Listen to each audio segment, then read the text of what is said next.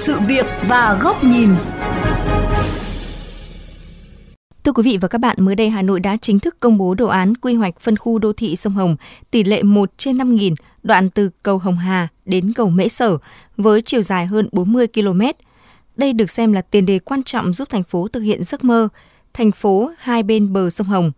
Bản quy hoạch này sẽ tác động như thế nào đến sự phát triển kinh tế xã hội của thủ đô? Quy hoạch có đảm bảo các yếu tố an toàn đê điều, phòng chống lũ? Ghi nhận ý kiến của một số chuyên gia về nội dung này qua chuyên mục Sự việc và góc nhìn ngày hôm nay.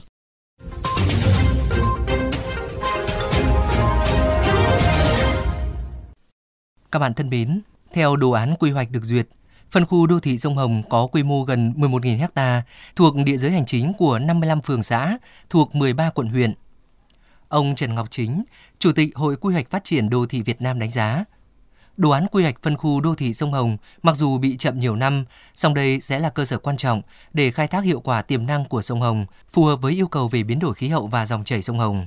Quy hoạch sẽ giúp cho thủ đô Hà Nội phát huy được tiềm năng về đất đai, cảnh quan thiên nhiên để thực hiện nhiệm vụ Thủ tướng giao là xây dựng cảnh quan hai bên sông Hồng là trục cảnh quan phát triển của thành phố. Ông Chí nhấn mạnh.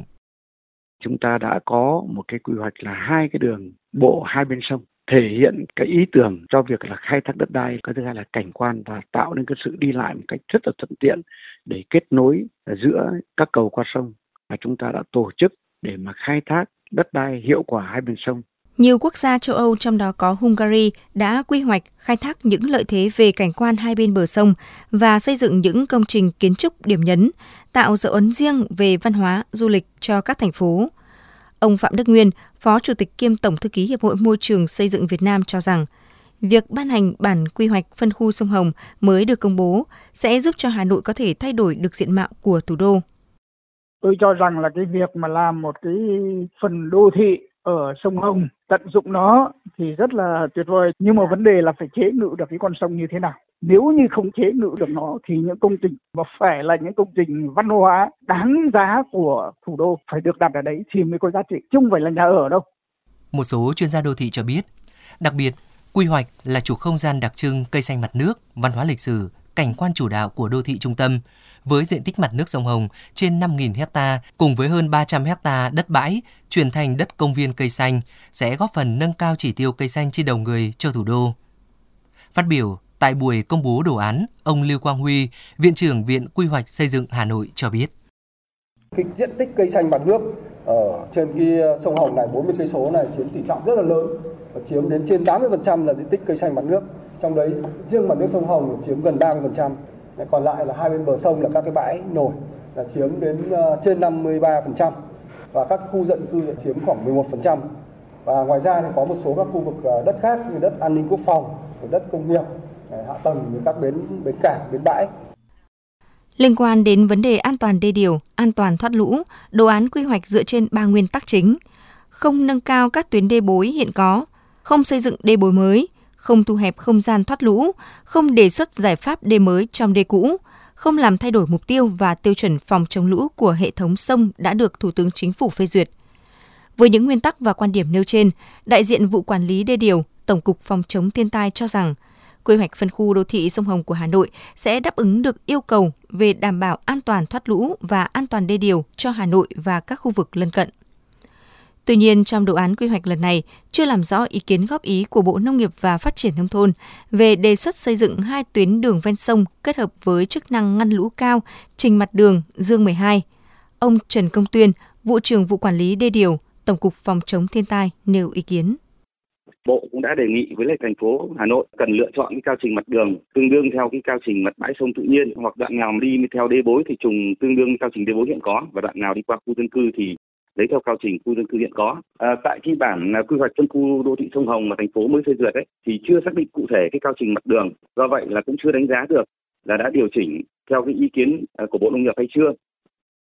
Đối với phương án phân bổ dân cư, ông Tuyên cho rằng đồ án quy hoạch cũng đã xác định rõ các khu dân cư hiện có được tồn tại, bảo vệ, được cải tạo, xây dựng chỉnh trang theo quy định và được sử dụng một phần đất ở bãi sông để tái định cư, đồng thời xác định từng bước di rời một số hộ dân ở lòng sông co hẹp có nguy cơ mất an toàn khi xảy ra lũ lớn. Tuy nhiên trong quá trình thực hiện, thành phố Hà Nội và các địa phương phải quản lý các khu dân cư chặt chẽ, không để tình trạng làm phát sinh thêm các khu dân cư mới, không được mở rộng thêm về diện tích ảnh hưởng đến khả năng thoát lũ và vi phạm các quy định pháp luật về đê điều phòng chống thoát lũ và quyết định 257 của Thủ tướng Chính phủ. Một số ý kiến cho rằng với bản đồ quy hoạch hai bên bờ sông Hồng sẽ tạo động lực cho thành phố phát triển, tháo gỡ được nút thắt về thực trạng đô thị nhếch nhác hai bên sông và giúp người dân sớm ổn định cuộc sống.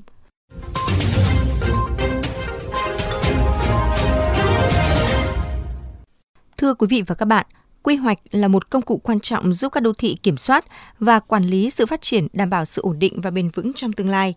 Bản quy hoạch có liên quan đến nhiều ngành, nhiều lĩnh vực và nhiều địa phương khác nhau. Bởi vậy, thời điểm và cách thức công bố quy hoạch rất quan trọng để hạn chế những rủi ro làm xuất hiện làn sóng đầu cơ bất động sản.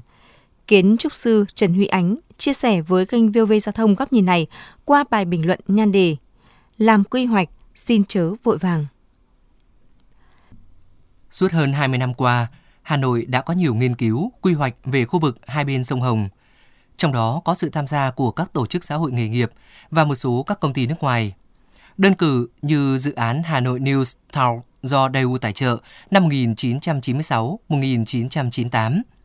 dự án Hà Nội hợp tác với Nhật Bản năm 2007, dự án thành phố sông Hồng hợp tác với Hàn Quốc là dự án mang danh nghĩa hợp tác hai thành phố Hà Nội và Seoul Hàn Quốc năm 2005-2006. Sau nỗ lực nghiên cứu hàng chục năm, cuối tháng 3 vừa qua, Hà Nội đã chính thức công bố đồ án quy hoạch phân khu đô thị sông Hồng. Tuy nhiên, vẫn còn một số câu hỏi mà nhiều người còn băn khoăn. Về thời điểm ban hành quy hoạch, trong năm 2021-2022, Hà Nội ồ ạt công bố hàng loạt các quy hoạch như 6 đồ án quy hoạch phân khu nội đô lịch sử, quy hoạch không gian xây dựng ngầm, nhưng đều không công bố bản vẽ. Đồ án quy hoạch phân khu đô thị sông Hồng cũng không phải ngoại lệ. Việc công bố thiếu đồng bộ đồ án quy hoạch cùng các bản vẽ gây khó khăn cho các địa phương trong quá trình triển khai và có thể là nguồn cơn của các làn sóng đầu cơ bất động sản.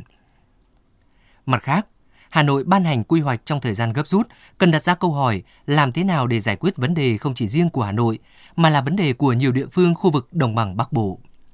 Về cơ sở khoa học, quy hoạch phân khu đô thị sông Hồng được quy hoạch trên một dòng sông, nhưng đến nay vẫn chưa có số liệu cụ thể về lượng nước trên sông Hồng. Đồng thời, bản quy hoạch chưa đưa ra được các tình huống kịch bản về lượng mưa ở các mùa lũ cạn khác nhau và những phương án thích ứng về khai thác giá trị tiềm năng. Theo quy hoạch phân khu đô thị sông Hồng với diện tích khoảng 11.000 ha, trong đó diện tích mặt nước chiếm khoảng 3.600 ha, tương đương 33%. Đất bãi sông trên 5.400 ha, khoảng 50%. Tuy nhiên hiện nay, quy hoạch mới tập trung vào việc khai thác các giá trị tài nguyên đất mà chưa thực sự quan tâm đến việc khai thác tài nguyên nước. Với hàng chục ngàn hộ dân trong đó có hơn một nửa số nhà là xây dựng trái phép, có phải chăng việc ban hành quy hoạch là nhằm hợp thức hóa sự phát triển tự phát, hợp thức đất công dành cho không gian trữ nước, không gian thoát nước để phát triển bất động sản? Trong bối cảnh Việt Nam còn thiếu sự chủ động về nguồn nước sạch, Hà Nội cần tính toán các phương án bảo vệ, khai thác hợp lý tài nguyên nước. Trước tiên, cần có một bản quy hoạch về hệ thống cơ sở hạ tầng kỹ thuật, trong đó có hệ thống cấp thoát nước. Ở đó, bố trí xây dựng các nhà máy thu gom và xử lý nước thải, xây dựng mạng lưới hệ thu gom nước thải của người dân hai bên sông, tránh tình trạng thải trực tiếp ra sông. Quy hoạch là một công cụ để kiểm soát sự phát triển, tránh sự bị động nhằm đảm bảo cho việc phát triển bền vững. Bởi vậy, khi xây dựng các quy hoạch cần dựa trên nhu cầu thực tế của cộng đồng dân cư, không chạy theo mong muốn của các nhà đầu tư bất động sản. Khi nghiên cứu xây dựng quy hoạch, cần có sự phối hợp đa ngành tính toán kỹ lưỡng về các phương án và chỉ công bố quy hoạch khi đã có đầy đủ dữ liệu của các lĩnh vực liên quan và công bố bản vẽ đồng thời. Để tránh tình trạng những bản quy hoạch đã được phê duyệt nhưng vẫn chưa thể đi vào cuộc sống thì cần có sự điều chỉnh, bổ sung các quy hoạch cho phù hợp với tình hình thực tế để làm sao có kịch bản phát triển bền vững cho cả những người sống trong và ngoài đê, sống trong lưu vực của dòng sông, trên dòng sông, thế hệ hôm nay và cả mai sau.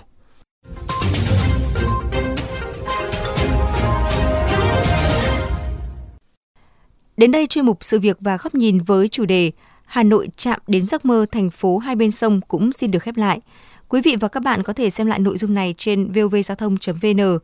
nghe qua ứng dụng Spotify, Apple Podcast, trên iOS hoặc Google Podcast trên hệ điều hành Android. Cảm ơn quý vị và các bạn đã chú ý lắng nghe.